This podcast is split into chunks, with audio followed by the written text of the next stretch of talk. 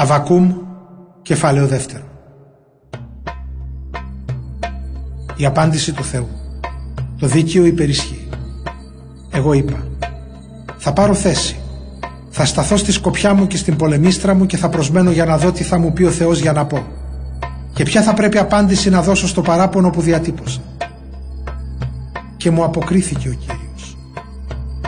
Αυτό που τώρα σου αποκαλύπτω γράψτο σε πλάκες με καθαρή γραφή, έτσι που όλοι να το διαβάζουν εύκολα.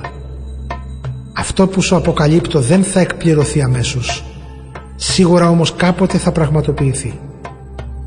Περίμενε με υπομονή ως ότου να συμβεί. Γράψε λοιπόν τώρα. Αυτός που είναι άπιστος θα καταστραφεί.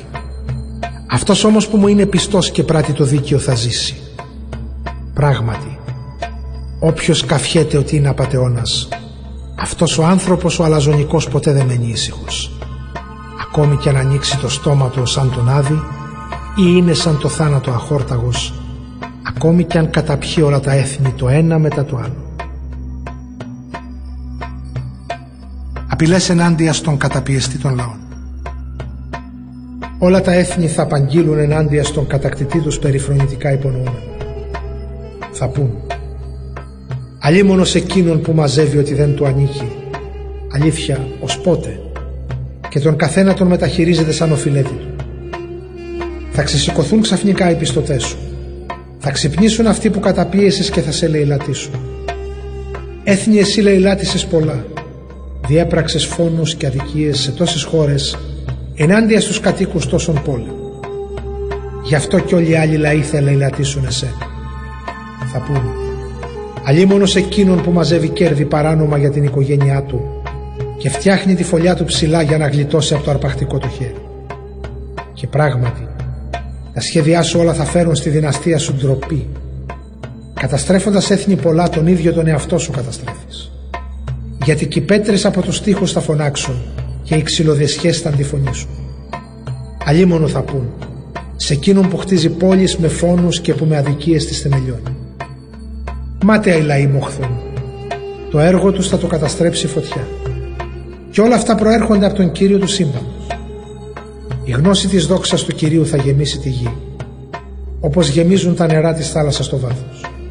Θα πούν Αλίμονος εκείνον που ποτίζει το συνάνθρωπό του με τις οργής του το μεθυστικό κρασί για να απολαύσει έπειτα τον εξευτελισμό του.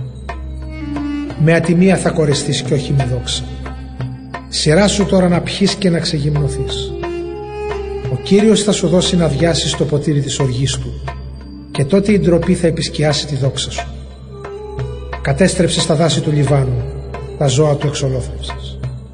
Όλα αυτά θα πέσουν πάνω σου και θα τιμωρηθείς για τους φόνους που διέπραξες σε τόσες χώρες και στους κατοίκους τόσων πόλεων.